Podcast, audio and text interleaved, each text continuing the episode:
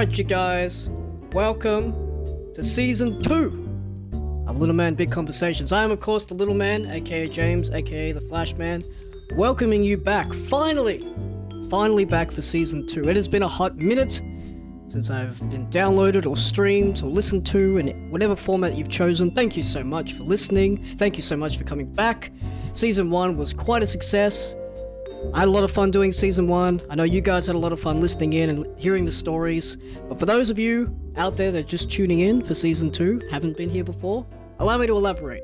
Little Man Big Conversations is a podcast all about entertainers, the world that they live in, the fields that they participate in, and you get to know them behind the curtain, who they are, what they like, their 9 to 5, and how they came up with the personas that you know and love, and maybe you bought tickets to, bought their merchandise, whatever it is. You've gone and seen them in whatever field, that's why you're tuning in. How'd they get that character? I don't know. Hey, listen to this podcast, you might soon find out. Which brings me to today's guest. I've grown to know, love, and appreciate this man, both inside and outside the squared circle. He is an avid actor, entertainer, and bodyguard to the superstars. Ladies and gentlemen, don't let me give it all away right now. Sit back, relax, and enjoy the debut of Season 2, Episode 1 with the one, the only, Wayne Maniac Maitai. Man, so far on this podcast, I've interviewed all creatures and characters from all walks of life. Some people in the wrestling business, some people in the acting business, some people in the modeling business. All of us share a similar walk of life, whether it be wrestling, whether it be performing, whether it be entertaining. Today, I have the esteemed pleasure of not only talking to a guy who has combined, done all these things, acting, entertaining, and wrestling, but is also a protector of some of the world's best known celebrities, those important people that you like following on social media. This guy arguably has been in the background of many of those photos, unbeknownst until today. You'll find out who he is, how it all came about.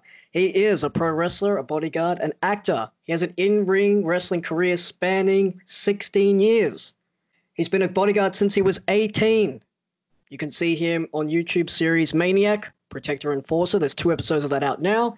And he plays the legendary Sergeant Slaughter in the hit TV show Young Rock, both Season 1 and Season 2, and Never Too Late, which, get this, I'm talking a full-length feature film. And guess what? He actually has screen time. He's not holding up a sign in the background. This guy is in it. Ladies and gentlemen, it is my esteemed pleasure to welcome to the show today the man known as the Maniac, Mr. Wayne Maitai. Wayne, how are you, man? Hello, mate. Thank you for that wonderful intro. It's a pleasure to be here. Yes. Now that we've taken half an hour of people's time. Now it's the end of the show. Thanks for having me. I appreciate it. It's been great. Yeah. Lovely to catch up, mate. Always, always a pleasure. Always. Now that just as a bit of an edit, did I say your last name right? Yes. Okay. I'm going to keep that in because sometimes with those names pronounced that way and spelt that way, I go, Wayne. Yeah. I used to get called Mattel. That would be a good one. No. I wouldn't be Mattel if I had the Mattel fortune, you know. Man, we were just talking about before we hit record. Got to get an action figure. Should have been Wayne Mattel. Wayne Mattel action figure. Would have sold millions. Trust me. The Maniac action figure. Yes, this has to be a thing. Anyone out there, before we get into this, you're going to want to do it after we finish talking, but anyone out there listening, please get this man a toy. Last name as it is, where is that last name originated from? Well, it's a funny mix. It was my grandfather on my dad's side, my biological father, who was Syrian. Okay. So it comes from that background, but then my mother's parents were Swedish. So when you put a Swede and a Syrian together in a milkshake, that is what you see here. Man, it sounds like the setup to a joke, right? So a Swede and a... Yeah, it's one time a Swede and and out came a maniac. That's it. There's the punchline, literally. All right, man. So we want to get through the history of you. Today's episode obviously is about you being on the podcast. As the name entitles, Little Man. Well, it ain't. It's definitely me. In this, never more so than my guest today. But follow-up of that is the big conversation. So take me back through growing up as a kid, because you're an intimidating guy in the best way possible. You've got a mean look. You're built. You're a jacked-up dude, heavily tattooed. Hey, once you get to know you, heart of gold, but intimidating presence. But, hey, I'm going to imagine young baby maniac yeah, wasn't so much the character that he is now. So take me through it, man. What was growing up like for you? Well, no tattoos to start with. Oh, yeah, of course, yeah. Cool. No, look, I had a pretty good upbringing. It was my mum and my stepdad. I was brought up in a place called Glenelg in Adelaide, which is right down the beach. So I was brought up down by the beach, which was great. I'm an only child, so I had to make friends with people to be able to do stuff on the weekends and bits of it. I had a few really close friends that lived in the proximity, so that was really nice. Having said that, primary school was great, loved it. I managed to get a job working at a big amusement place down at Glenelg. It was called the Magic Mountain. It's a big water slide place. It had arcade machines, it had rides, it had all that sort of stuff. So from about 13, I was able to work in there and had a great time. Yep. High school itself for me was not that good. You know, when I started high school, I was a short little chubby kid that was a big fan of wrestling. And back then that was kind of a big no-no. So I used to get picked, you know, I had big Hulk Hogan picture on the front of my school diary, and it had Mr. T and all that, because back then, 85, it was around WrestleMania 1. So kids used to pick on me for that and being short and fat and all that sort of stuff. So high school was a bit rough. But when I got to about year 10 or 11, I started to stretch out and get thin. And I started doing some martial arts for a bit of discipline and a bit of self-protection as well. So by the time year 11 had finished, I was still convinced to go back and do year 12. I was a bit more confident in myself. But funny story, I went to the school to register with my mum to get our books and all that for year 12. Right. And when we went there, they couldn't find my name on the list. Huh? And me and my mum were like, what's going on? And they said, well, we have no record of Wayne being here. And I said, I'll show you. And my homeroom teacher from last year walked past and went, hey, Mr. So-and-so. And he goes, hey, Wayne, how you going? I said, so is that good enough for you? And they said, well, yeah, but we don't have your records anywhere. And I said, well, what's the story now? And they said, well, you're going to have to go back and redo year 11 again. What? And I just looked at my mum and I said, that's it, I'm out. And she goes, we walked off and I left and started working full-time at the Magic Mountain after that. So, I mean, in this day and age, that would be incredibly unheard of. But being that it was the 80s, I'm sure, let's just say, out of context here, I'm sure there's a lot of paperwork that went missing, maybe or maybe not on purpose back in the 80s there. But so to this day, to the best of your recollection, looking back on all those years now, was it ever explained or understood as to where or how that situation even happened? Because and you were at that school for the whole time for my high school career. I was at that same school, you know, and it was almost like they basically said, we don't have any of your records, so you're gonna have to go back and do year 11, almost like sweeping it under the rug or making it that, you know, we know he's not going to go back and do year 11 again, so he'll just leave. So not that I was a problem student or a problem child or anything. It was just a case of that I think there was a faux pas in the office that maybe my file got put on the not returning to school pile. And then when I turned up, they're like, oh, shit, we threw that out. Right. Mm. But it's still, that's a lot of paperwork to just sort of, you know, seemingly lose overnight. I mean, was the high school system, was that starting in grade 8 or was it grade 9? Grade 8. So, yeah, so they've got, 8, 9, 10, 11. They've got 4 years' worth of – and we're not just, you know, Wayne was here, one piece of paper. We're talking, you know, assignments, reports, you know, I'm sure teachers' office visits, any sort of incidents report, you know, excursions, legal works, paperwork, everything. And then 4 years just, I don't know. Gone like that. Right. Okay. So, yeah, hey, anyone listening out there, I'm sure they would share the same feeling of, you know what, screw this. That was pretty much the consensus when they said that, and that's why my mother didn't really try and fight me on it when I said, I'm not going back, that's it. I'm just going to go start working full-time instead of casually at this amusement centre. And we were lucky that the manager there was actually personal family friends of ours, so they knew that John would look after me while I was there. So that was my transition from school into the workforce, really. Were you looking at, looking back on that time now, were you looking at completing high school? Were you happy? Were you motivated to go, hey, man, let's do grade 12. Let's do this. Or were you already at that stage going, you know what, school might not be for me? And this sort of helped you to go, yeah, cool, this is my out. This is my out. Yeah, look, I was happy to do it.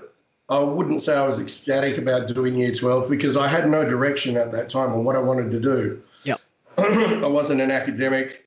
I was reasonably good at tech studies, woodwork and stuff like that. My grandfather used to be an upholsterer. and I was interested in maybe pursuing that. I didn't really know where or what I was going to do, so I didn't have something to focus on. You know, I was doing the casual work at the arcade, which I enjoyed. You know, playing video games, all that sort of stuff. For me, yeah, it was good fun, but it was a casual job. But it wasn't a career. I didn't want to become a video tech and fix arcade machines or anything like that. So I was kind of lost in what I was going to do, and then later on in transition that I got a bit of a direction then, but at that point in time I had no idea. So right, so you've left school, you've said, you know, peace, you flipped on the bird and you've gone, I'm out of here. You joined the workforce.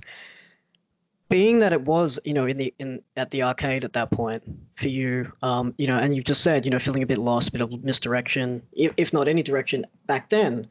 Did you dive heavily into the workforce then? Was that sort of the be all end all? Like all that time and energy that you put into schooling was now, all right, I'm going to really try and motivate myself, work even harder at this place to the best that you could, given that it was an arcade. I mean, there's only certain things you can do to make that place bigger and better, if you will.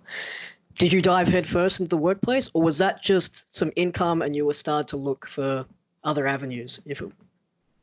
Yeah, look, I was happy there. I had a lot of friends there. You'd get a lot of kids that come in there, especially during the summer holidays. You know, that was the place to be at a Glenelg. Everyone was on the water slides and this, that, and the other.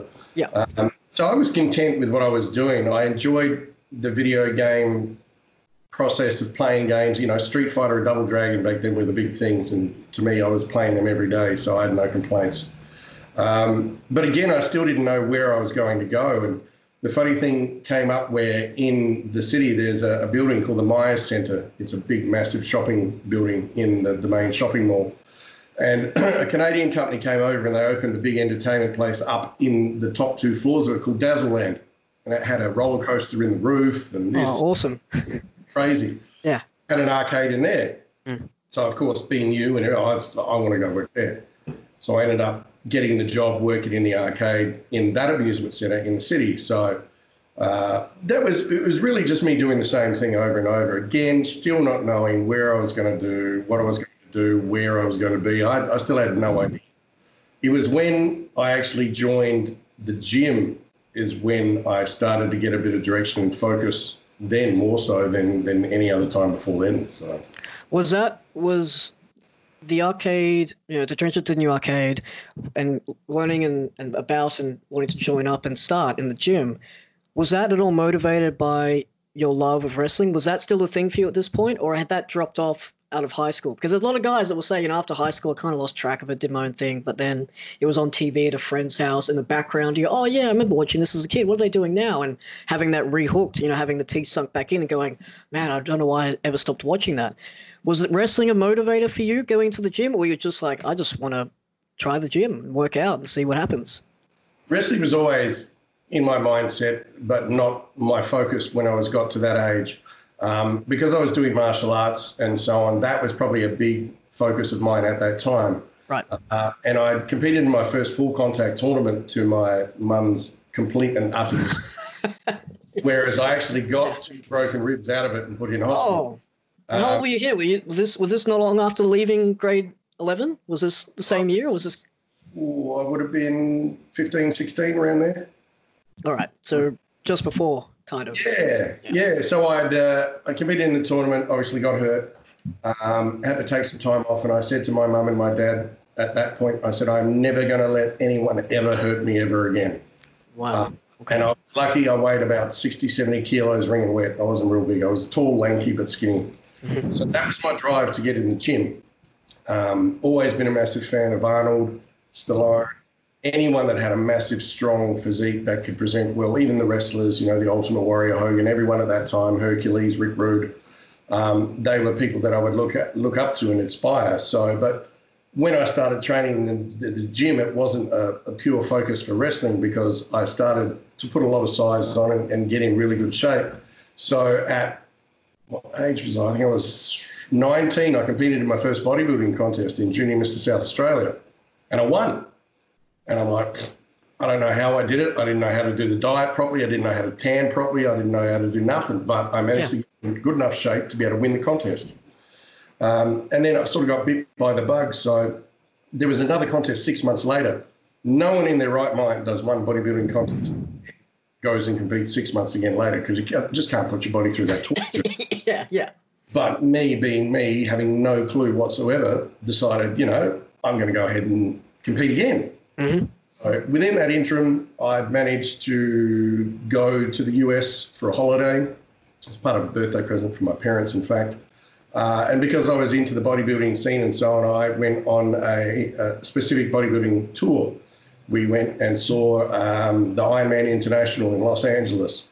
We went to Columbus, Ohio for the World Gym Expo. I got to meet Arnold there and had a photo with him and so on. We stayed in the same hotel as Arnold.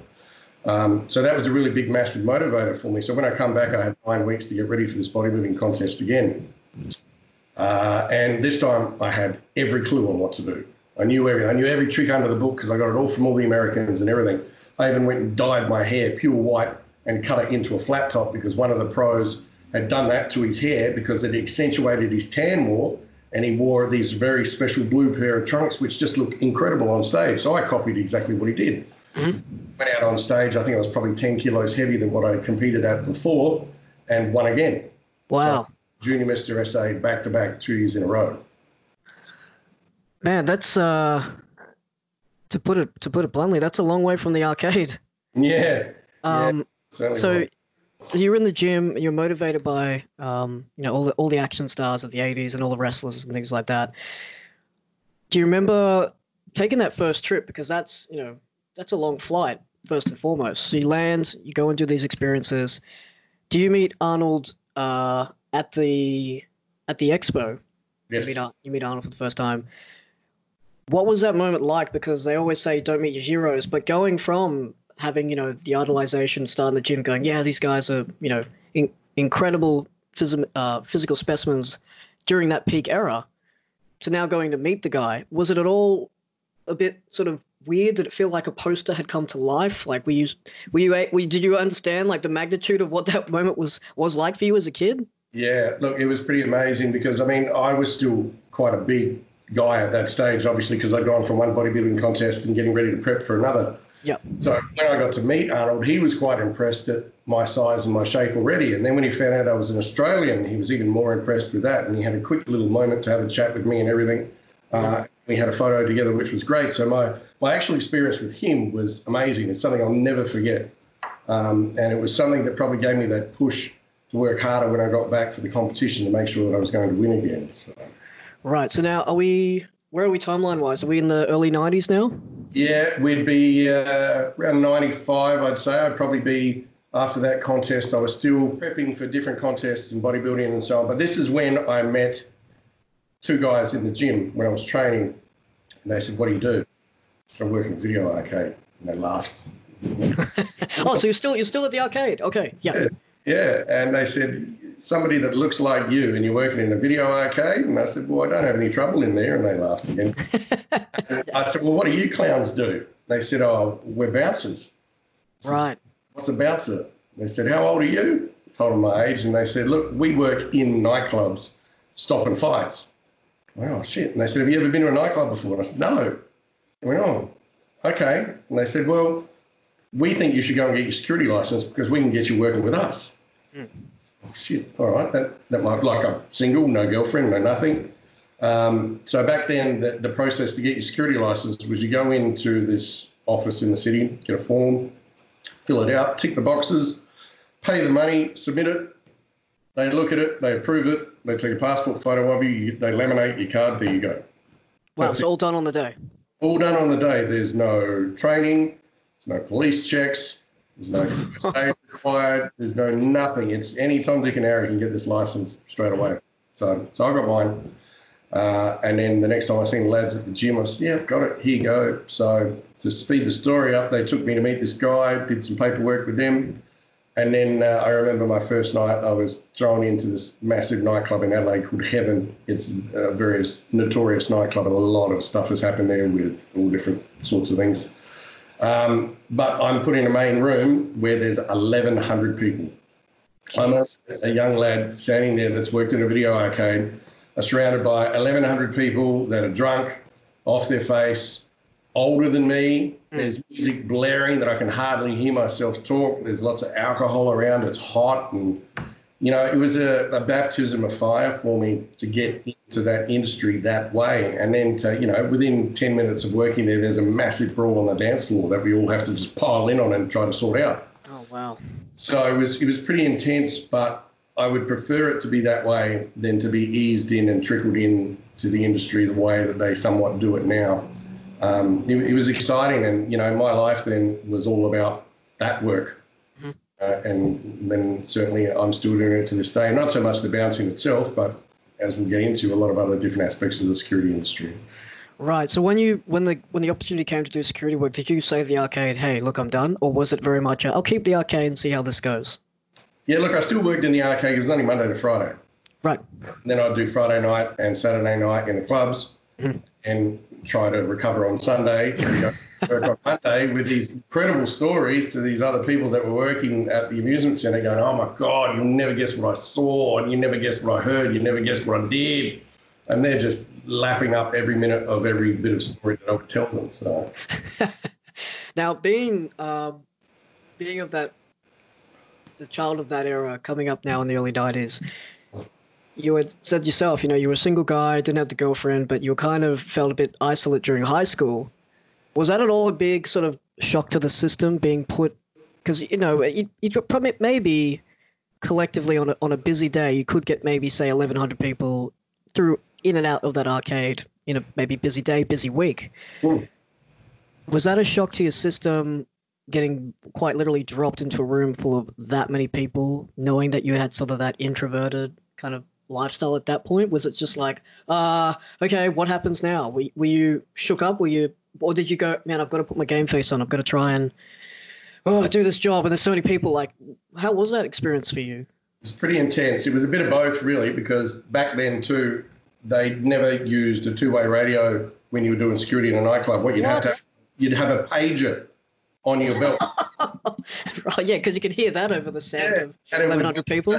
It would vibrate, so you'd have to try and feel out for it. And what would happen, you'd read the pager and it would give you a code, but you had to know what code that was to what bar that was pertaining to. Mm. You had to learn all this stuff. So I had no clue on what the codes meant at all. What I would do is I'd grab the pager, see it go off, and then I'd look over at where the other guards were, and whatever way they ran, I ran with them.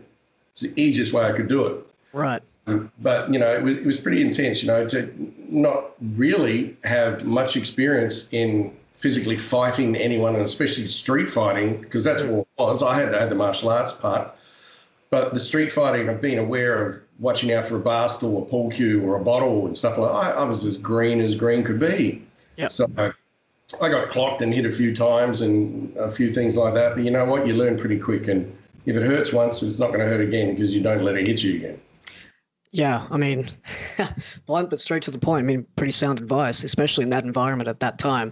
Was this, to the best of your ability, do you remember this being sort of, I guess, the next big post-fight thing for you? I mean, it's not official contest. It's not, you know, you're not being graded, and you're definitely not getting, well, you may have done, but you definitely weren't 16 getting hit in the ribs, I should say, at that point. Would you say this would be the sort of next big fight-esque thing that you had to do? And it wasn't so much fighting as it was just defensive and, you know, defending yourself and handling people that have already fought with others, if not yourself, for whatever substance they were on. Would this be about the next big fight sort of related thing that you did since that time? Absolutely. Absolutely. Because you had no idea on what was going to be around the corner, yeah, what was going to happen the next night. You know, we had fights with rugby teams, football teams. Great. Yeah.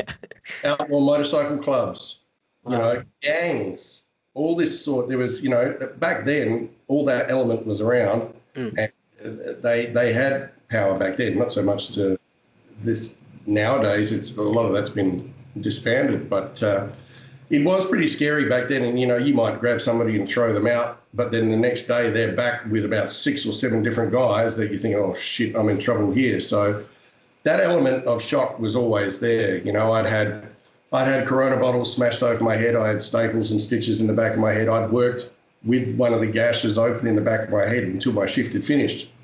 Blood bleeding everywhere. But that was what I was like. I was like, I'm not going home. I'm not going to let that little bastard that hit me over the head with the bottle win. I'm going to finish, and then I'll go. And that's what I used to do. So that sort of I was stubborn like that anyway prior to getting into that work, but then that hardened me up even more was the fact that I was not willing to give up or cower away. Like if there was a fight that was happening and I'd jump in, if they turned around and fronted up on me, I wouldn't cower away or run or what. I'd stand there and go, all right, let's go. You know, whatever happens, happens. Either I'm going to get hit and knocked down or you're going to get the same. It's up to you, so yeah. Yeah, look, looking back on hindsight, you know, that little guy that threw the bottle, I apologise. And here's the bar owner now comes into frame. Here's the smashed bottle. I have the blood of the maniac. So, yeah, so it is very much, you know, a ruthless environment back then, being that, you know, as you said, it's not as regulated and there isn't a lot of power to those kinds of individuals anymore. So it very much was a sink or swim. Was there any point, and surely there must have been on the first kind of trial, maybe the first day, but if not the first week, where you went, oh man, what have I signed up for? Or was it this thrill of going in each night going, what is tonight going to be? No, I think it was more the thrill. I loved my first night that I was there. The adrenaline rush that you would have was just something that I craved, that I wanted, because certainly working in an arcade, there's no adrenaline at all. Yeah. Like you kick someone's ass with Street Fighter or something, but yeah. Yeah, the claw machine would have been the only adrenaline thing back then. Yeah, when you win something, woo. Yeah. But no, the nightclub scene for me was good because I'd never really gone out and was in that scene anyway. For me, I'm now in that scene. I'm now getting paid while I'm there. I'm not wasting my money on booze. I never really drank, so I mean that wasn't something that I was missing out on. Mm-hmm. Being surrounded by, you know, people that were friends of mine, girls, having the attention from people because now you're the security in the club. You're the man. You're the one that dictates who stays and who goes. Sure, yeah. It was a whole new world for me, but it was something that, yeah, I sort of took to like a fish to water and loved it ever since. So, were you prepared for the amount of attention? Was that, did it feel like almost like a long-awaited compliment, or did it take them adjusting to get that sort of the good attention, I should say, not the club chaos? Yeah, no, look, when you start to do bodybuilding and so on, you grow this narcissistic bone, this extra bone in your body that wants that attention. So having done the contest and bouncing, being big at that age, you know, I'd had the blonde flat top, you know, it was... Yeah, back then, you know, Rocky III had come out and Drago was in there, and that was my nickname. That's what they used to call me. So right. Okay. It was a bit of a, you know, ego boost for me, which was good. Also, too, you know, back then, I think every guy that worked security in the nightclub had a flat top, had blonde hair and was tanned up anyway. So whenever anyone got hurt, they come back with the police. We never used to wear a badge with a number. We didn't have to back then. Right. So go, okay, which one was it? And they'd go, oh, the big guy with the flat top with the blonde hair. They go, all right, and they'd come in and we're all the same. And they go, you know, they come up to you and go, was it you? No, it wasn't me. They go, you? Was it you? No, it wasn't me either. We have no idea what you're talking about. And then they'd walk out and we'd all be giggling away like schoolgirls. Like, it was pretty funny back then. Do you remember a standout story from back during your time in Heaven? Yeah. Look, yeah, there was a pretty big fight up at Bar 1, which was the section where I used to always be. And this gentleman was a high-profile football player, let's see, at the time, and he got introduced to the electrical box in the car park out the back, and then he said something smart to me, so I picked him up and I threw him in the dumpster and shut the lid. I got in trouble for that. And he's still there today. Yeah. I didn't realise that the hotel owner was one of the sponsors of the football club, so I got raked over the coals for that one. Oh, man. How bad? Were you sent home? I thought that I was going to lose my job. Yep. So, but then I had another incident with the same guy only a few weeks later, which actually redeemed myself. He still got treated the same way by me. He used to do this trick where he'd go and go up to the bar and he'd order a drink. And then he'd order 2 drinks. And then when the bar lady would just start to punch the price into the till, he'd go, oh, can I have one more? Like, yeah, no worries. So as she'd walk off to go get the other drink, he'd grab the 2 drinks and walk off and not pay for it. And then you'd try and find him, and then the glassy would come up and he'd be wiping the tables down, and he'd lift the glasses up to wipe the tables down. and this arrogant pig would grab the rag and he'd throw it into the face of the glassy and tell him to piss off. So that night I did that as I was coming up to him to talk to him about the drinks, and I managed to, how do I put it, persuade him to leave again the same way that I did before, and this time I didn't get in trouble for it. No bins this time? No bin, but I think the electrical box was still in the same spot, so maybe, yeah.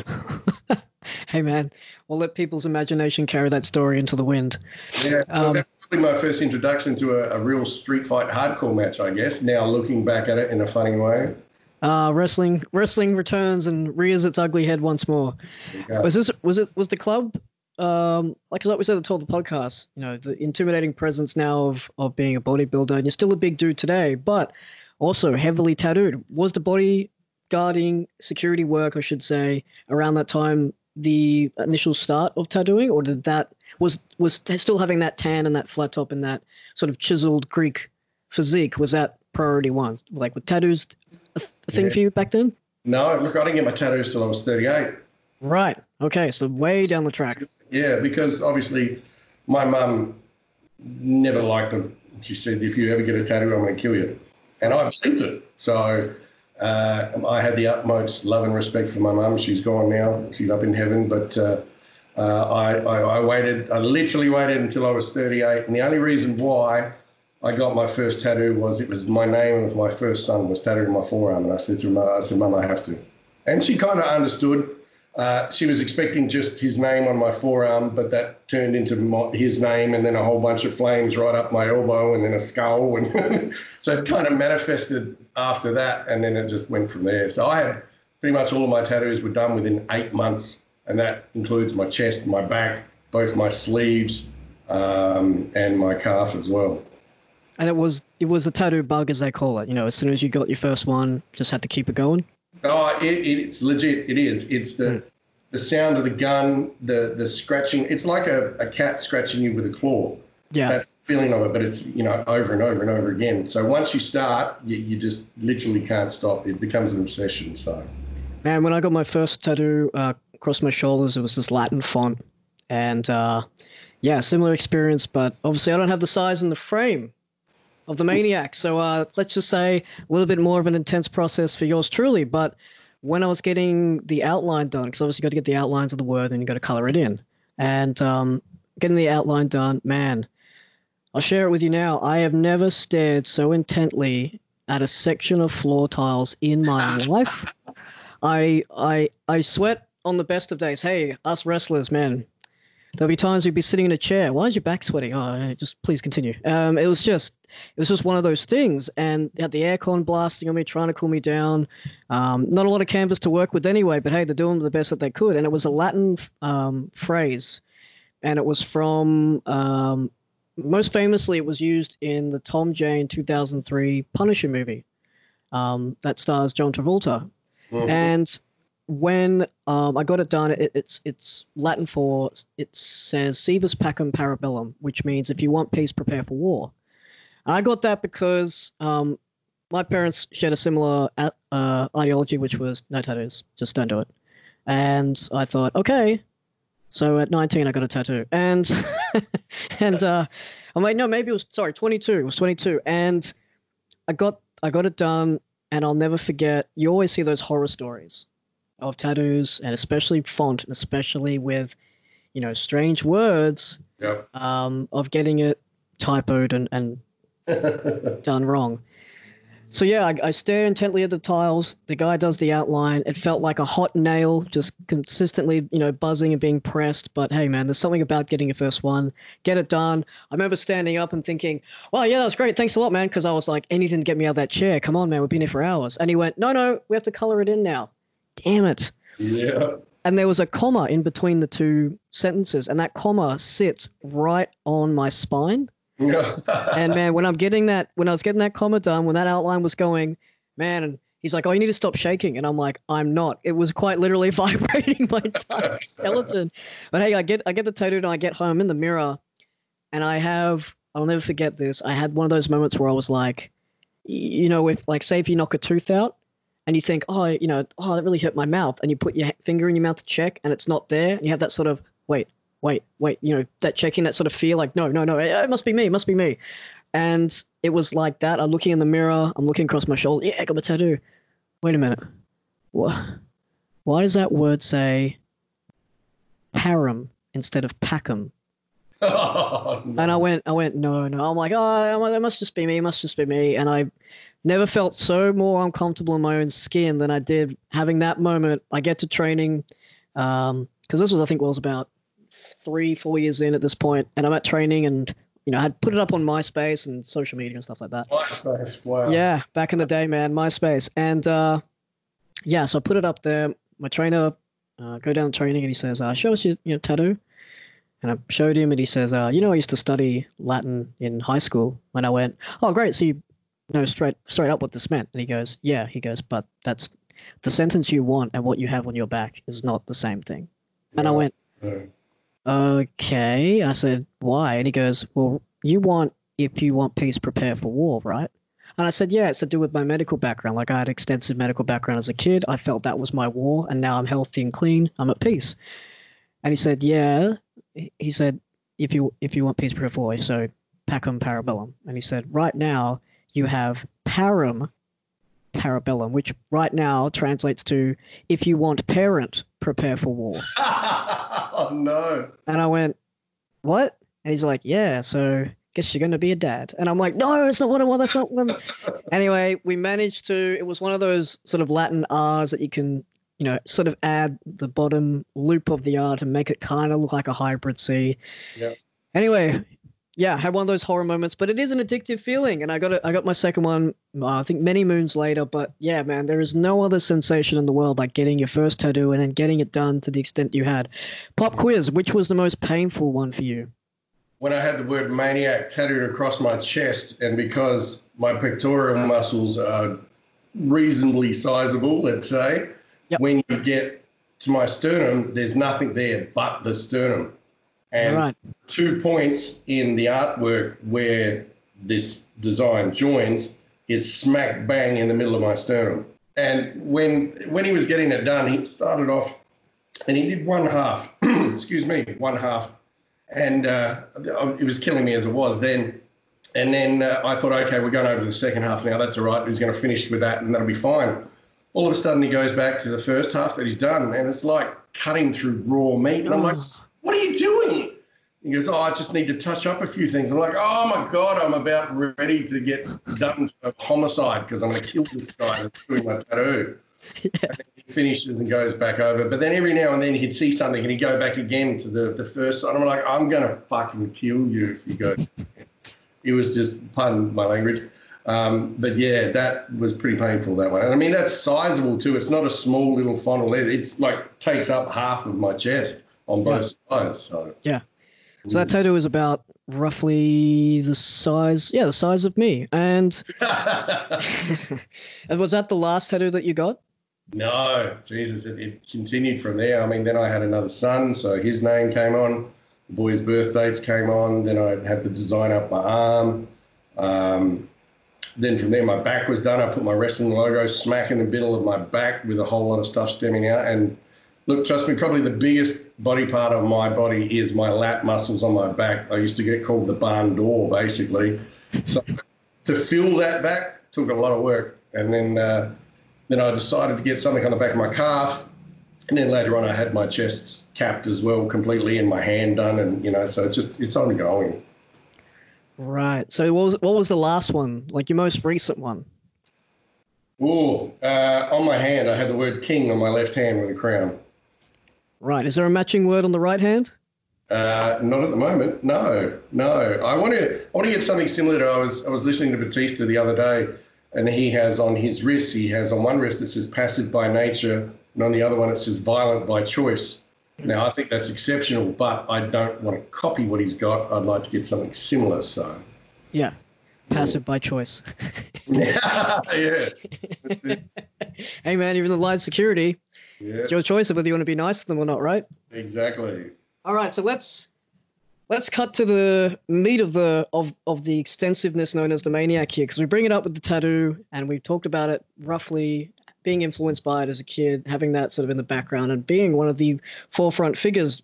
when you start your bodybuilding journey of the wrestlers back then in the 80s. During the club days, are you starting to look at wrestling as something that you could do now that the frame and now that your physique was improving and chiseling, if you were, over time? Were you looking at wrestling as a possibility, or did that, was it like a similar thing with the security guards coming up saying, hey man, what are you doing? Oh, I work security. You should come and wrestle. Yeah, look, I didn't know that wrestling existed here in Australia, to be honest, back then. I was still watching it on TV. You know, I was seeing Stone Cold and The Rock and everyone and all that sort of stuff, especially in the Attitude Era, was amazing. I loved it, but it still didn't click in my head that perhaps I could get in there and I could do that. It just didn't for some reason. I don't know why. And then if we fast forward a little bit, I ended up doing security for a local wrestling show in Adelaide. They approached my company and asked if we could do the security for it. Mm-hmm. And I got to talk to the promoter, the guy that was running it, who was a wrestler as well, and he found out that I was a fan of wrestling. So he said, oh, this might be a good mix for your company and us to be together and do business. It's great. No problem. I was like 3 times bigger than this guy who was the wrestler promoter anyway. So back then I shaved my head, but I had short hair and I bleached it blonde, pretty much like Tito Ortiz, because I was a UFC fan as well. Yeah. So long story short, we go to do security at one of their shows, and I figured I'm going to take the best spot and stand right near the runway so that I can see down there, I can see the ring, I can see the action, and not really have to do much work. That's the way that I looked at it. Yeah. So I'm standing there, and the crowd starts to spill in and all that sort of stuff. And next minute, these kids come up to me, and they start looking at me. And one kid pulls out a flip phone, because this is how far back we were, flips the phone out and takes a photo of me. I said, what are you doing? You're one of the wrestlers, aren't you? I said, can you see what it says on my shirt? Security. No, I'm not. I said, yeah, you are. I said, no, I'm not. I said, trust me. And the kids are like, whatever. And then, you know, the crowd's coming in again and so on, and they keep looking over because, mind you, I'm about 6'3", 6'4", 6'6" in my wrestling boots, weighing 130-plus kilos, clean skin still, no tattoos, but with this bleached blonde short hair. So I guess I had the you know, in the wrestling game, what they call the look. Mm-hmm. That's what was attracting the people to me then and there. So the show went on. Everything was fine. At the end of the show, I'd gather my guys together. I'd go up to the promoter and say, how was that? Are you happy with everything? He said, yeah, no trouble, no issue. Everything was great. And I said, great, excellent. He goes, there was one thing, though, I need to mention. I said, okay, what was that? I said, was there an issue? And he goes, well, yeah, sort of. And I said, right, okay. I said, what was it? Tell me, I'll fix it. And if it was one of my guys, he won't be back next time. He goes, it was you. I said, okay. I was kind of taken back because I take my security work seriously. Of course, yeah. And I'm like, okay, what was the problem? And he goes, well, to be honest, he goes, no one was looking at the ring the whole night. I said, right. He said, they're all looking at you. Yeah. I said, well, I didn't do anything. I just stood there and made sure everything was all good. He said, yeah, but everyone's focus was on you. He said, no one gave a shit about my wrestlers in the ring, nothing at all. Mm. I said, oh, okay. I said, look, that's a shame because I really enjoyed watching the show and so on. I said, but look, I can fix that. I said, I just won't come anymore. I'll get my other guys to do it and that'll solve the problem. I said, maybe I'll buy a ticket and come and watch the show because I did really like it. Yeah. He goes, you are a wrestling fan now? And I said, yeah, of course I am. And he goes, well, look, he goes, I have an idea. He said, and I said, okay, what's that? He said, how about we train you up? And I said, are you serious? He goes, yeah. He said, you've got the look, which is one of the hardest things to get. We can teach anyone to wrestle. You can wrestle with a mop, but to have the look, that you can't make that happen. You just either have it or you don't. So I said, yeah, all right, cool, let's do it. And then I went to training. I started to learn the break falls and I'm picking them up real quick. I'm doing the front flip into a break fall. I'm doing them perfectly. Because I'd watched so much wrestling too, I kind of understood the way the moves were done. Not that I'd ever done them before. So I did my first body slam. They've gone, where did you learn to do that? I said, I've seen it on TV. They said, but yeah, but how did you know where to put your hand and tuck the head? And how did you? I said, I just take notice of what they do on the TV and just watch. Yeah. Like, wow. Okay. So my training was fast tracked. I picked it up really quick, which was good. And the way they brought me in was very clever. We had a guy called Mark Aiston, who was a Channel 10 sports reporter. Right. On the news every night, everyone would see Mark Aiston. Mark Aiston was a wrestling fan. He got involved with this wrestling company, and this night he was in the ring right at the end of the show to congratulate someone or interview someone. I'm not sure what it was. But then all of a sudden, the heels come running down to the ring and started to kick shit out of the wrestlers, and they started to beat up Mark as well. Right. And everyone again's looking around and so on, but they're not kind of looking at me anymore because they've realised I've done several shows where I've done nothing at all. I've just stood there. Right. Then, funny enough, I've ripped my shirt off, jumped the rail, and just ran straight at the ring. Jumped into the ring and just cleaned house, wiped everyone out. The place went berserk. Of course, yeah. Actual footage on YouTube that somebody filmed with their phone, and it is absolute chaos. People are just losing their minds.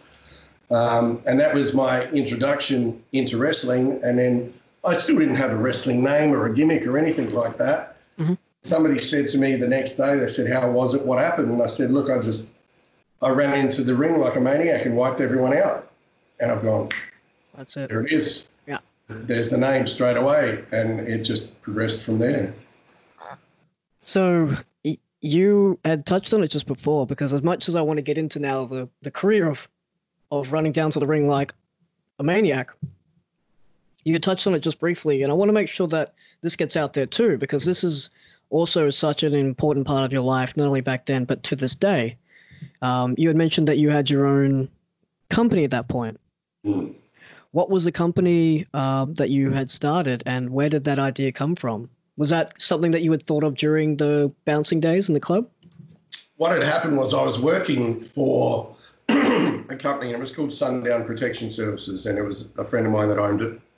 And I was more than happy doing what I was doing, but there were a few things there that kind of I thought, you know, weren't right or I wasn't happy with. So I thought to myself, I reckon I can open my own security company and give it a shot. So registered a name, got a logo, got everything that I needed to get prepared to open a security company. And then my friend who owned Sundown got whiffed of it and basically said, what are you doing? And I said, I'm thinking of possibly doing it myself. I'd like to give it a shot. I reckon I can do it. And he goes, I reckon you can do it too. I said, okay. He said, but starting off with a new name and no contracts, no nothing, he said, it's going to be extremely hard.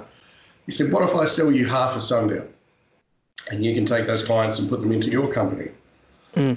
Really? Would you do that? And he goes, yeah, if you want. He said, I'm pretty much at the time where I've had enough, so, yeah, I'm happy to do it. Then it spiraled into basically buying his entire company from him. Wow, okay. Do you remember how long that time frame was where you were offered a part of it and then, hey, I'll just take the whole thing? Weeks. Really? Weeks. Was it that because you were just so gung-ho and it sort of felt like you had finally connected the dots and this is something that you were really passionate about, and he said, hey, look, you're way more into this than I am, you just take it? Or was there some sort of deal in place? No, I think he could see how passionate I was about it and the ideas that I had and I wanted to do. And I think it was the right time for him to get out too. He had issues where he had to kind of step away or whatever. So it kind of was the right time for him and the right place for me. So we did the deal. I kept the name of the company. It had a decent reputation, but not the best. So then I came in and changed everything, brought customer service into the deal because I'd done a stint at Westwood Marion in the shopping centre there doing security for them for about 7 years. And they were very customer service orientated and so on. So when I took that and brought that into the, let's call it the bouncing scenario, it was unheard of, you know, touching base with your clients every week, making sure they're okay. Having a 24-hour mobile number that they could ring somebody if the guard never showed up. They had a port of call immediately to raise a concern, whereas before they never had it. You know, if they never showed up one night, well, then they were like, oh, well, we'll have to wait till tomorrow, give the office a call tomorrow and find out what happened. This right. They've got immediate contact with me and I can resolve it straight away and get another guard there if the guard didn't show up. So I brought all these different things into the industry that no one was doing, and that's what made my company explode and, you know, become one of the biggest privately owned firms in South Australia. And it's still running to this day? Well, no, I have a different company now. That company we closed down due to other issues, well, a divorce. So then I have a new company now called Shadow Security Group, which is very much exceeding the same direction as what Sundown was. But obviously we have more to do with the personal protection side of things now as well. Right. So when that first sort of conversation came through during the bouncing days and the topic was brought up, do you remember sort of doing that first initial role, like getting that first official job and said, hey man, you know, this is day one, this is what we do, this is what we'd like you to try and do? Was that a huge change given from the arcade to the clubs to now protecting people? Was there a huge difference, or was it very easy to adjust and sort of chop and change to apply to this new field? It was kind of a new thing to me. Like, I didn't have any business acumen. I'd never studied it at school or anything like that, but I knew the industry and I knew what was lacking. So bringing these ideas forward and implementing them, I think, was like a fresh breath of fresh air in the industry that people are going, holy shit, you know, where's this guy come from? Because we've never heard of him doing this, this and this. And the personal protection side of things, that was something that would grow on its own. Really, that's another story within itself, where it was me meeting a certain person that made that increase quite a lot, in fact. So from the company side of it, it was just a fresh set of eyes and a fresh mind with bigger and better ideas, because this guy was on autopilot. You know, he had all the clubs, he had the this and that, and he was making money and he didn't really care. You know, he was at that point where he wanted to get out, whereas I wanted to stamp my authority in the industry itself and be someone. So that's what I did, basically. I pushed it as hard as I could. Right. Now, was that the first time that you had done any sort of security-based protection kind of work, or did you have any experiences earlier on?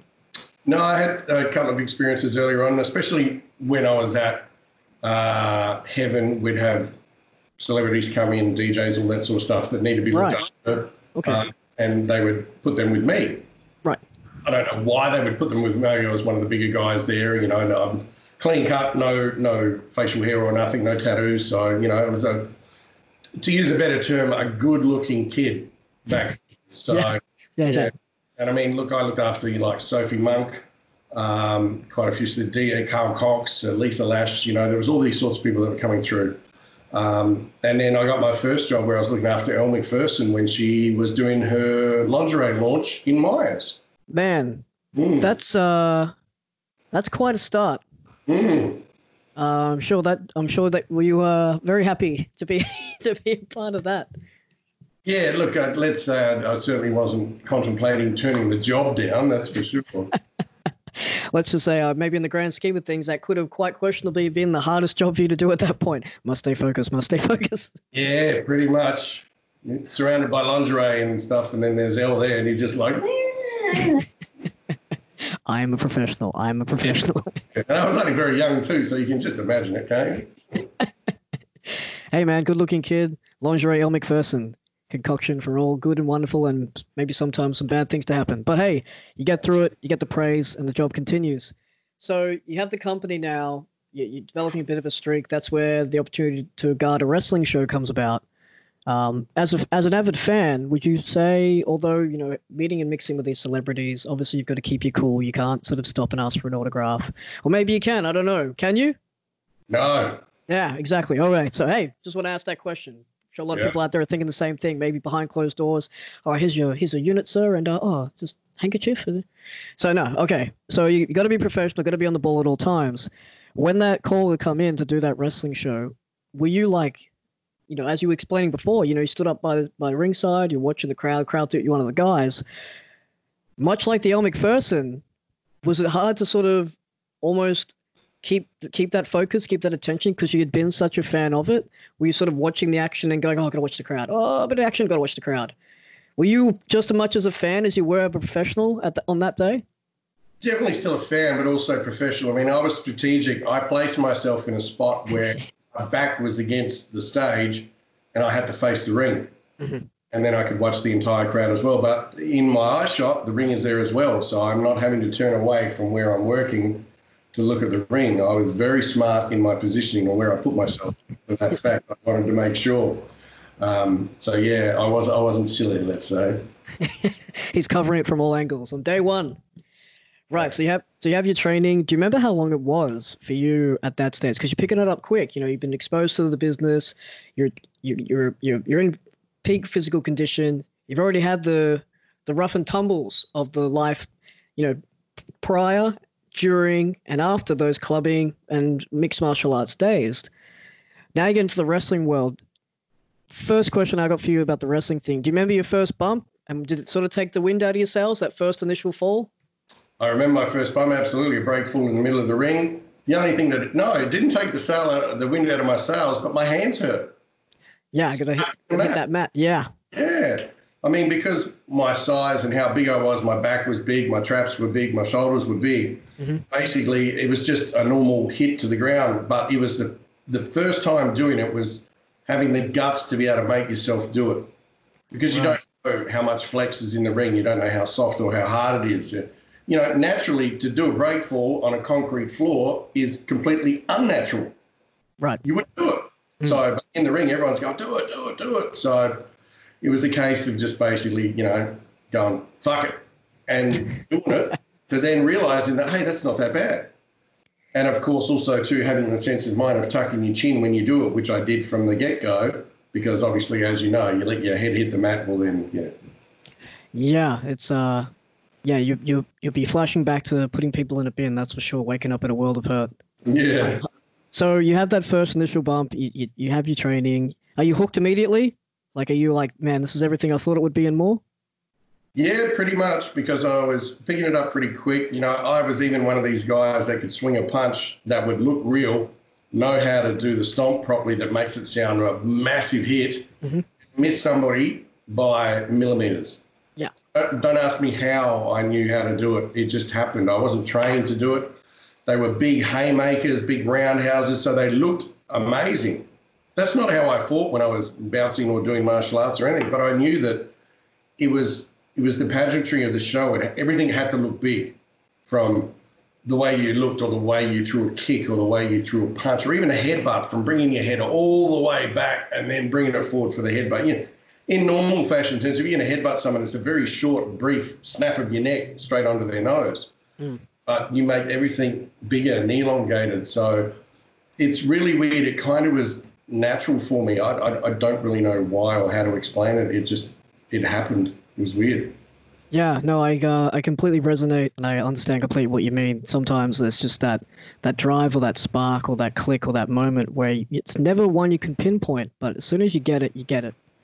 And when you get it, you never lose it. And some guys, it takes a while, you know, and everyone's different.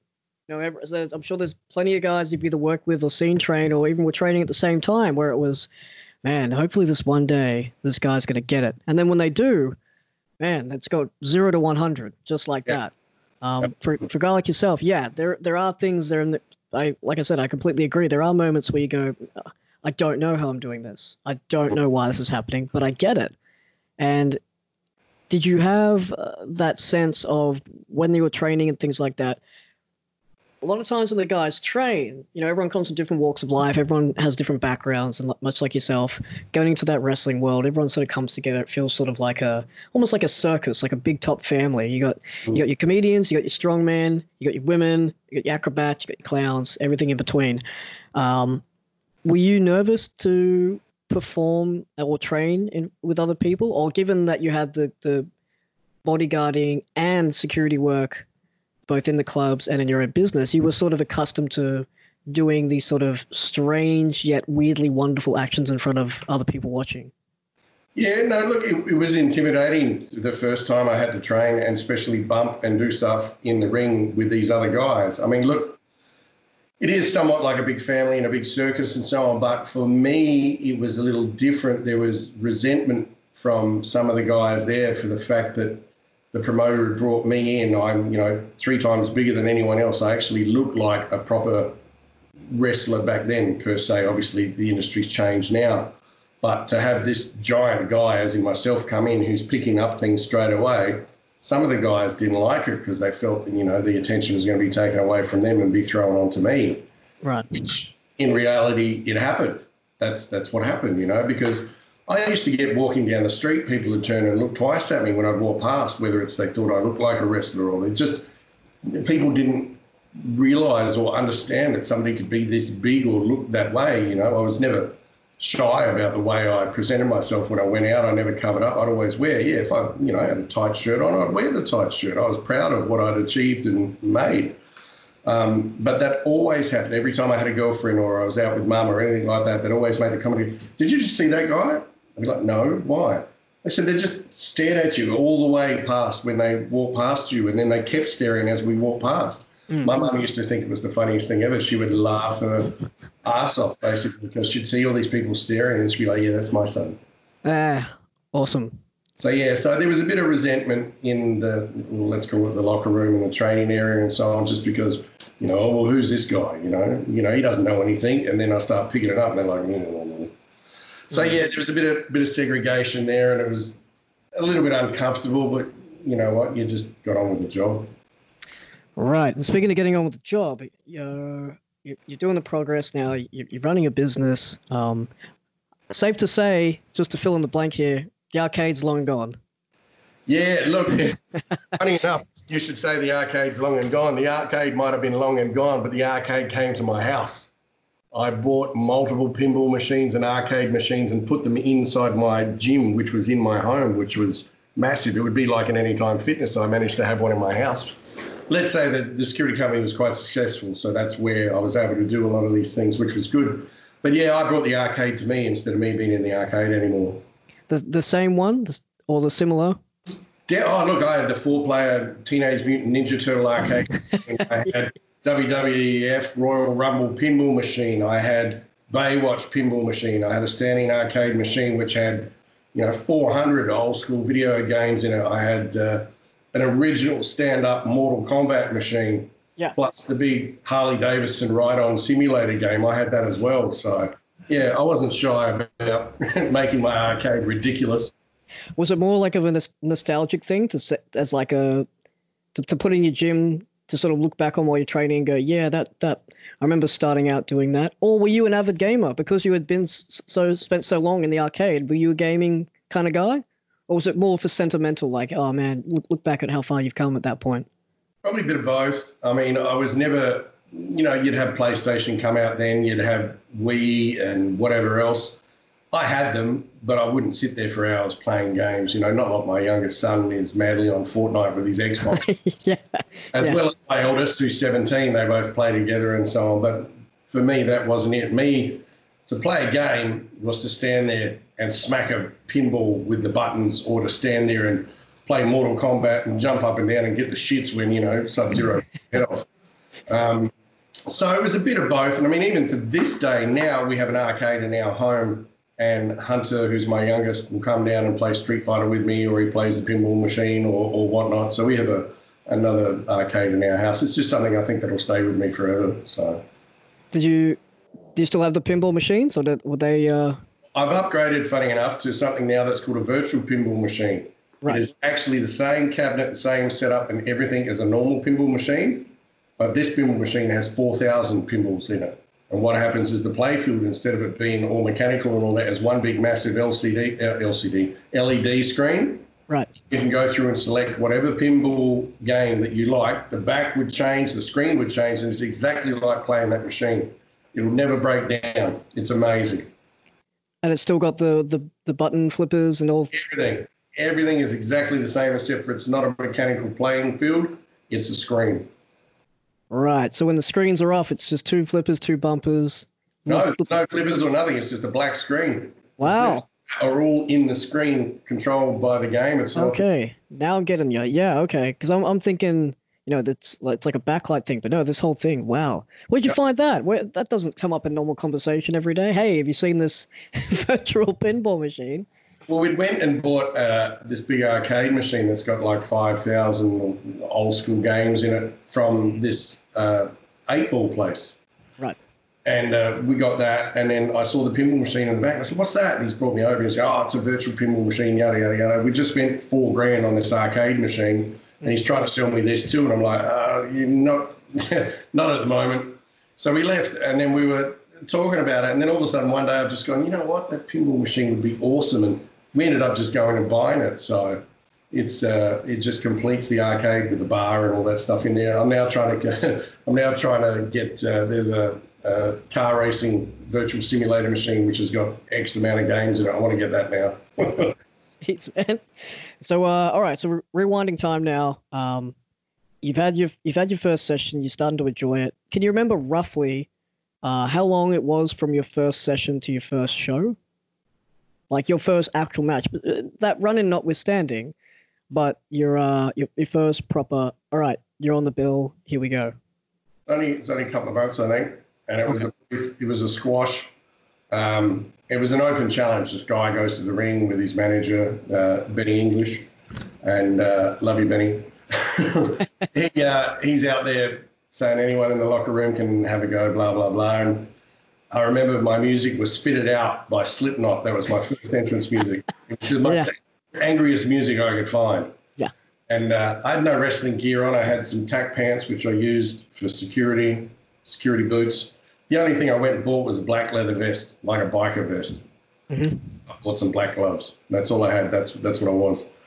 And then this music hits. No one knows what's going on. No one knows who it is. And then I come through the curtain. I just stand there and I point straight at the ring, and the place just went nuts because they kind of remembered me from the run-in and so on. They're like, holy shit, now he's actually in the show. Mm. And it was just a real quick squash. I think the bloke ran at me, shoulder tackled him, and he just dropped. Picked him up. I think I threw him to the ropes. He took the big boot, and then he took a choke slam, and then that was it. But that was a lead-in to something bigger because the owner-promoter came down to the ring. He was the main heel. And he gets in my face and challenges me to a match. And, like, I haven't spoken to the ring. I haven't done anything before. So he gets right in my face, and he calls me a pussy or something or other. I just grab him, and I choke slam him in the ring as well. I pick up the mic, I walk over, I stand literally right over the top of him. I bend down and go, challenge accepted, and drop the mic on his nuts and walked out. And that was it. That was the lead into my first real big match. So. Right. And what year was this? Was this still 2004? You start wrestling training in 2004 at this stage? It was back around there somewhere, yeah, definitely. I mean, I was still only, I think I was about 26, 27, something like that, mid to early 20s, not younger 20s, because I was kind of thinking to myself too, what are you doing? You know, you're 20, whatever I was, you know, you'd think you'd have to start early, but, you know, it is what it is. But it was good fun, so I was happy that I started then earlier on because God knows if I would have picked it up or I would have been interested in it back then. Yeah. So were you avidly watching the product as well while you were training? Oh, yeah. Tuning in? Absolutely, yeah.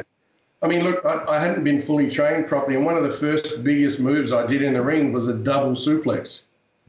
A double on two decent-sized men. Yeah.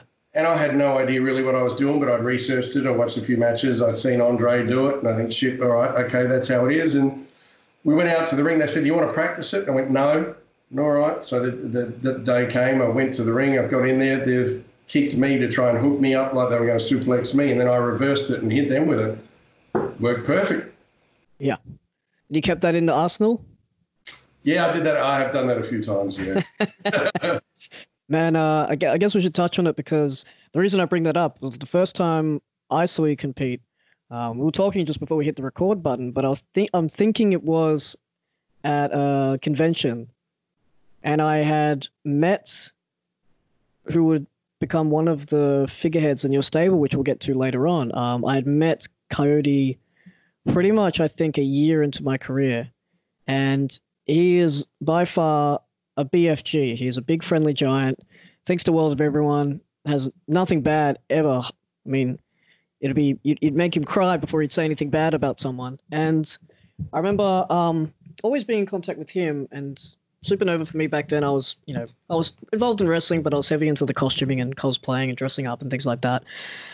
Yeah, man, I managed to message Josh. He said, yeah, I'm down to wrestling, come on in. And I think you and him were teamed up.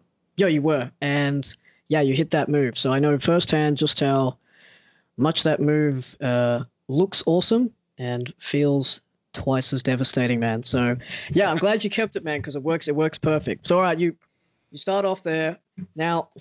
for those playing the home game, and for those that may not be aware, the Maniac wasn't something that just stayed in South Australia at this stage. You did have an opportunity very, very close to this time frame of being able to travel around and perform which a lot of the guys these days, I want to say in current times, global pandemic being what it is, but even before that, it's not as universally recognized, or maybe not as easy to a certain extent, travel around and have the opportunities that a guy like you have had. Mm. So back then, you know, Australian wrestling was still sort of much like you finding out and doing security for it. It was very, not cult-like, but it was new in the sense of, like, you know, there was flyers and maybe some paper, you know, printouts in the newspaper, things like that. Radio was a big thing. Social media definitely wasn't around much at that stage. I think the internet was still brand newish. You know, Yahoo, all that kind of stuff was still coming out. Yep. Do you remember how long it was between having that first initial match, having that first feud, that big storyline, that big push for you at that stage? Being that you're a built guy, you know, they're going to do it their best that they can, and they want to use you to the best of your ability. Do you remember having that first initial conversation of, hey, do you want to come work a different state somewhere else? And did you feel like, being the confident man that you are, because I know that you're motivated, you're headstrong, you want to go and do things, you want to do it to the best of your ability, always been a professional, but having that first phone call being like, hey, hi, we're from insert town here, you fill in the blank. Do you remember that phone call and roughly how long it was at this stage for you? Yeah, look, I'd been wrestling for the company in Adelaide for a little bit, and the story with that was I actually had a falling out with the promoter and the people running the show, and they were the only people that I had wrestled for in Adelaide, and I didn't really know that there were other shows around, and I thought, right, okay, well, you know, maybe my wrestling is over because I've had this falling out and can't wrestle anywhere else. And I don't know how it come about, but Mark Williamson, I got in touch with him, or he got in touch with me. I can't remember who did what. It was one of us. Mm-hmm. And he was running wrestling shows in Sydney. He had, I think at that time, he was running a show called Nightmare. Right. And I said to him, I said, look, this is who I am, this is what I've done, yada, yada, yada. I can't wrestle in South Australia anymore, but I want to keep going. Would you be interested? And he said, absolutely. Yep. So I started to travel to Sydney on a regular basis, wrestle over there for Nightmare. Greg from TNT saw me, and I spoke to Greg, so I started to get work with Greg as well. And it kind of steamrolled from there. The word started to get out about, you know, this new guy that was in. This is, look at him, he's huge. You know, he's not the most technical wrestler, but shit, doesn't matter. He's drawing a crowd. People want to come and see him. So that's how it kind of spread that way, was the fact that I couldn't wrestle in SA anymore due to certain reasons. Yep. And I wanted to continue, and Mark was the one that said, yeah, come with me. And he became my manager for quite some time. So obviously that's a subject of, you know, falling out, having creative differences, things like that. Was it a creative thing, or were you just feeling a bit burnt out? Or were you feeling like maybe, like, again, you know, if you want to protect the story, that's all well and good, but just for a tip of the iceberg, was it a creative thing? Did you feel like a bit... Because, like I said before, you're a guy that likes to have a goal and likes to go and work towards it. Was it a creative, or were you feeling a bit stagnant? It was a bit of a creative and a bit of a personal issue. And, I mean, look, it's so long ago now, and I've actually made peace with this guy. I'm not going to throw him under the bus. Sure. Because I still have a lot of respect for him, and thank him for him being the one that brought me in. But back then there was a deep-rooted personal issue and maybe a little bit of creative as well. But, I mean, what did I know about creative back then? I didn't know nothing. I was that new. I had no idea. So, yeah, it was just something that happened back then that, you know, it was like two heads playing together, and I wasn't going to give up, nor was he. So that's where it was. So I basically went, fine. And I thought, well, Australia's a big place. Surely there's got to be more around here somewhere. And then when I started to get out there, that's when it went from there. You know, I ended up wrestling in Queensland, Western Australia, Sydney, Melbourne, plus Adelaide again, never Northern Territory or Canberra, but not really fussed about that. Yeah, we bring up an interesting topic here, man, because creative is something that I guess a lot of wrestlers always butt heads with. And it says always the four famous words in wrestling is I have an idea. Yep. And that's always always a Pandora's box or a looming can of worms. And so the Maniac character, you had gone from the blonde flat top and having the physique of emulating that of the guys from the 80s. When did it shift and change to the persona that we all know now? And I'm sure people out there would, Googling the Maniac would come up and see this image now. Obviously, it's a big... Was it a change over time, or did you see something and thought, hey, I want to try and recreate this? Look, obviously that first night when I ran to the ring, I had somewhat of a goatee. It wasn't a full goatee. I didn't have any hair on my top lip, but I had it on my chin, and I had some hair. It wasn't real long or anything, but that's what it was. And it was my idea to try and create a character that would fit the name Maniac. I mean, when you think of a maniac, what do you think of? You think of someone that's, you know, crazy, that's going to kill you, that's going to bash you, that's evil, that's whatever. So it was just something that I was thinking about in my own head, and I thought, right, I'm going to shave my head. So I shaved my head completely. I toned my goatee to grow a little bit longer and go sort of into a point. And as I was doing this, as I was looking at it, it turned out to be somewhat of a rather demonic look just by accident. And I thought, how can I make this better? I need to work on this. So then I injected fake contact lenses in and had my white contacts, which made me look even more demonic. And then I thought, you know, I've got to take it to that one next level because I need to look like this animal. So what I did is I dyed my goatee black and then I put a blonde streak straight down the middle. And then that's where the actual image of the Maniac come from there. It was just a thought process of, you know, how can I make myself look even more meaner? Yeah. So instead of having the pretty boy look with the hair and all that, it was the goatee and the shaved head. And, you know, later on in later years, it manifested into, you know, changing the character somewhat with the tattoos. Mm-hmm. Because there was at one stage where they wanted to turn me heel. And I'd been a face ever since I started. Yep. You know, I'd bash the ref, I'd pull out a chair, I'd hit someone with a chair, I'd do all this sort of stuff, but the crowd would love it just for the fact that there's this big animal monster guy and they're going berserk. Yeah. I could not get over as a heel. It just wasn't working. And then, you know, I took a little bit of time off because I think I'd hurt myself. And this is when I was having my son and, you know, the tattoos started from there. And when I came back, I'd had, you know, somewhat of these tattoos back and I tried the heel thing and it started to work. Right. Okay. All it was taking was a bit of an image change than anything else. Yeah. And it is one of those things, you know, I always say to guys that are still active today, have chats with guys like yourself, guys from down the line, guys that it's coming up. But wrestling is one of those things now that it was a part of, you know, in the Attitude Era, but now it's merged with pop culture. And because they share a lot of the same elements, you know, entertainers and entertainment in some way, shape or form all have similar shared elements. I feel like, and I say to all the guys, you always have to continually reinvent yourself.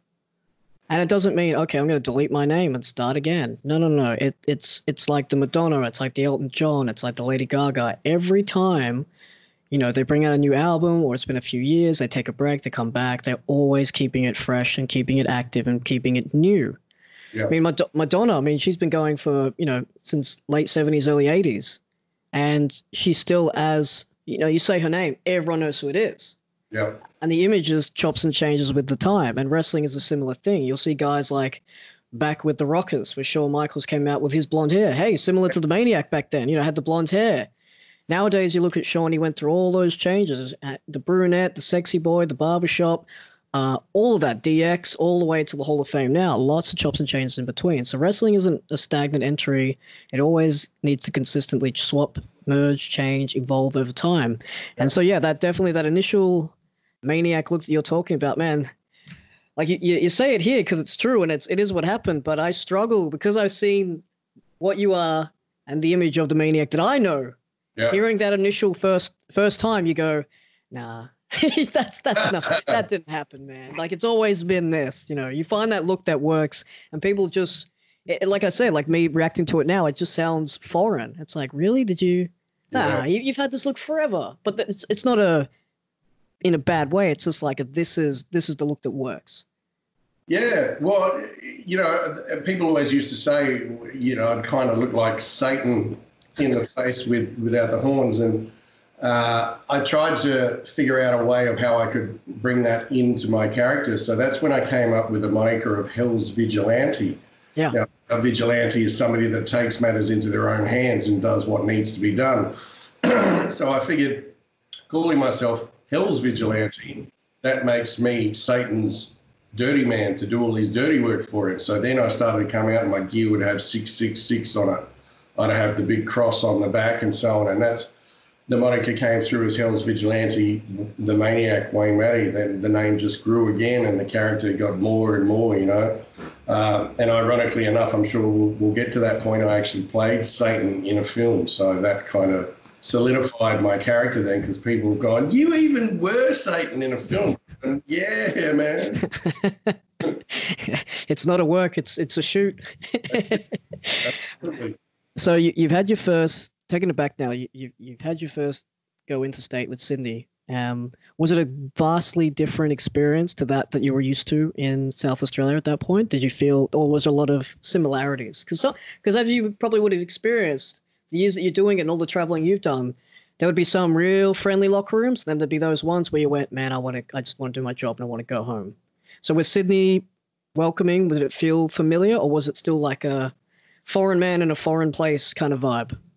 They were reasonably welcoming. I mean, obviously being an interstater, they probably didn't have too many interstaters coming at that stage. Mm. But then they're doing their shows in an RSL, and I remember walking through the curtain and going to the ring and looking around, and there were 6 people in the crowd. Mm-hmm. Whereas I come from the company in Adelaide where we were, after I debuted, drawing 400 people. So I'm like, shit, which was a big gear change for me, because I still had to go out there and do what I had to, but in front of, you know, 6 or 8 or 10 people. Mm-hmm. It was an eye-opener. So that's where the difference was, whereas depending on where you travel to where you go, it was where the crowds were. You know, Melbourne, being a massive wrestling town, would always draw amazingly. Yep. Adelaide, in turn, drew really well. Queensland, not bad. Sydney used to pick it up a bit, especially later on. But then I went to Western Australia and I got brought into a company there and became the figurehead of their company for them. And we used to draw amazingly there as well. They did massive shows. So it was different when you go to each state, you know, crowd size, depending on how they would promote the show, what sort of storyline they had, where you were on the card. I mean, look, I ended up, and I mean, not trying to big note myself, I normally ended up in the main event in most states. Mm-hmm. Because putting that big figure there on the poster is what drew people to come. Right. The bigger-than-life superhero, so to speak. Mm-hmm. Regardless of me being Satan's henchman or whatever like that. It was still a character. People wanted to see that character. You know, I never broke character at all. You know, mm-hmm. when I was taking photos with people, I'd never smile. I just widened my eyes more so the contacts looked bigger and wider. You know, so I kept that image going almost my entire time so that people would still believe in that character. So. Yeah, kayfabe isn't dead, but the main thing. That's it. So your first initial like run before you had the break, as you mentioned earlier, do you remember how long that was? Was that about 6 years, 2010? Did you stop then? Yeah, somewhere around there. I did it pretty hard. I'd be traveling every weekend. I'd be away somewhere. And I mean, that takes a toll on things. It took a toll on my marriage. But it was what I wanted to do. You know, I remember when I first started, I had a girlfriend back then and she thought it was the most ridiculous idea ever. She thought, you're stupid. Why are you doing it? I don't think you should do it. And subsequently we broke up, not because of that, but we just broke up. You shouldn't do it. Get out. Yeah, get out. I cannot talk to you anymore. I'm putting my contacts in. Leave me alone. That's right. So yeah, it was a big toll, and then obviously I had my second son, and I wanted to be around more for him. So that's where the foot on the brake came through from there at that point in time. Right. So wrestling's picking up for you in about the 6 years of the first initial run here. Just briefly, did you have the sort of origins of the shaved head and the contacts before the stop, or did that come on the return? No, that was before the stop. The stop, absolutely. So you had settled on the look. The tattoos were beginning at that stage, or they were there? They were somewhat beginning. I mean, I just had my second son, but then just started to put my boys' names on my arms, and that was the idea behind it, and that was the way I sold it to my mum. Hey, man, she bought it. Yeah, she accepted that part, but didn't realise that the name on my forearm went to a whole lot of flames going up my forearms and skulls and God knows what else. And I just said, it just kind of happened, Ma. Sorry. He went rogue with the needle. There was nothing I could do. That's it. So yeah, so you have the blueprints, sort of a steady foundation now of the Maniac look. You take some time away. Wrestling's playing a big part here in the 6 years, but you're also, but hey, like we said just before, you're also in charge of a protection company. Yep. Did that at any stage have to take a back seat to the wrestling? Did wrestling become more important professionally for you at that stage? Were you thinking, hey, I'm getting, obviously you're doing appearances, doing conventions, getting paid at the end of the day. Yeah. Was that, did security work almost take a back seat, or were you still like, okay, I can't do this show because I've got to protect A, B, and C? Was it on equal playing field, or was wrestling sort of starting to overtake a little bit here? It was reasonably even. I had a pretty good management structure at that time, so I had operations managers, on-road supervisors, all that sort of stuff. That I could rely on to take care of that whilst I was off being the, let's call, superstar, because that's what they used to say. You go be superstar and we'll look after the business. Yeah. So, yeah, I mean, look, when a protection job came up, that was paramount for me, so I would take that and take a step away, whether it was 2-3 weeks or whatever, from wrestling, and they knew that that was my main job and my main focus, because I would get paid 1,000 times more doing that than I would wrestling for that night. So they understood. And that was fine. But, you know, I attempted at that time somehow to approach the WWE, which I did, and I got in contact with a guy called Ty Bailey back then, who was involved with HR, with Johnny, and I'd sent through some of my stuff. I sent through photos and all that, and Ty really dug the character. He thought it was great, and because back then they had no one from Australia that had Outback Jack in the 80s, and it was just goofy character, and then you had bloody the Bushwhackers. Yeah. Again, not selling Australia as the most intellectual country either of them. Yeah. So then he's got this big zombie-looking biker that's called the Maniac. That, you know, yeah, look, I was doing a lot of the Undertaker moves because the big man moves. You know, I wasn't technical, so I'm not going to go from a wrist lock to a head lock to a waist lock. You know, I'm going to grab you and I'm going to punch you in the face. That's what I'm going to do. And in that time frame, that's, I think, what they were liking and what they were looking for. So it was around Christmas time, and I'd given Ty everything, and Ty was very keen, and Ty said, yep, we'll draw something up for you, and we're going to get it to you to sign, and we'll bring you over, and we'll see how we go. It's fantastic. I was over the moon. Of course. He said, look, we're taking a break due to Christmas holidays and so on. So in the new year, get back in touch with us and we'll get it started. It's great. No worries. I'm really excited now. Of course. This is done and dusted. And then I go to contact again. And I try to contact Ty and his number, and his number's dead. Okay. All right. So I actually ring WWE head office in Connecticut. Say, I need to talk to Ty Bailey, please. They said, we're sorry, Ty doesn't work here anymore. Go, fuck. I said, okay, who's in charge of HR and all that at the moment? And they said, there's a guy called Canyon. And so we can put you through to him. I said, great, no worries. Got put through to Canyon, told him who I was, asked if he knew who I was and so on. He said, yes, I know who you are. I've seen your stuff. He said, how old are you now? And I think I might have been 27, 28, maybe around there. Yeah. He goes, yeah, look, that's where the problem lies. I said, okay, why? What's that? He said, you're too old. Wow. I said, yeah, the same thing. I said, wow, really? He said, yeah. He said, look, I look for guys in their 20s, 18 to 20. He said, I want people to have longevity on screen. And he said, at your age, I don't feel that you will have that longevity. So he goes, I'm unfortunately sorry. The contract that you had with Ty is gone. Wow. And I was devastated. I couldn't, you know, to be told that the thing that stopped you from getting in was your age, which is something that I can not do anything about. Yep. If they said to me, you wrestled like shit, or you look as crap, or, you know, you're not big enough. Or what, I could change those things and I can work on those things. But when you tell me that my age is what has stopped me, then, you know, you're gutted. You can't do anything about it. Of course, yeah. And, you know, I went back several times and approached and pleaded with Canyon and so on. I got to a point where Canyon said, look, get yourself over to here, get to Florida, we'll give you somewhere to stay, we'll have a look at you, and maybe there's a character we might be able to use you on screen for, I don't know. And I'm like, okay, and then I thought about it, and I thought, you know what, that's an open-ended invitation. There's no promise there of nothing. I could even get there, and I wouldn't even have a hotel room. So I figured, no, I'm going to give up on that idea for them and just think it is what it is. I'm done with that. Keep wrestling here in Australia, because then, you know, I still had a big name here, I had a big following, you know, everything was going well here. I figured I'll just do what I do here and that's it. And that's the way I continued, you know. And then obviously later on I got tied in with WWE to do all their personal protection work, which I've done with them now for 20 years. So wow. A lot of guys that are on the roster are my personal friends that I can talk to over their phone. I'm Seamus, Ryback, you know, all these different guys. I've got to know them on a personal level, because when I was working and still work with WWE, I never pushed my wrestling career on them. I didn't tell them.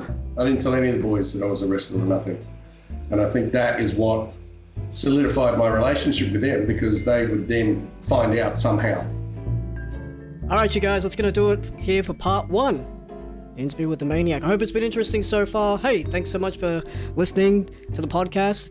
If you want to follow the podcast, keep up to date with all the episodes and all the special features we got going on, please follow LMBC Podcast at Facebook and Instagram, and on Twitter, LMBC_podcast. Thanks so much for listening in, and I'll see you next week.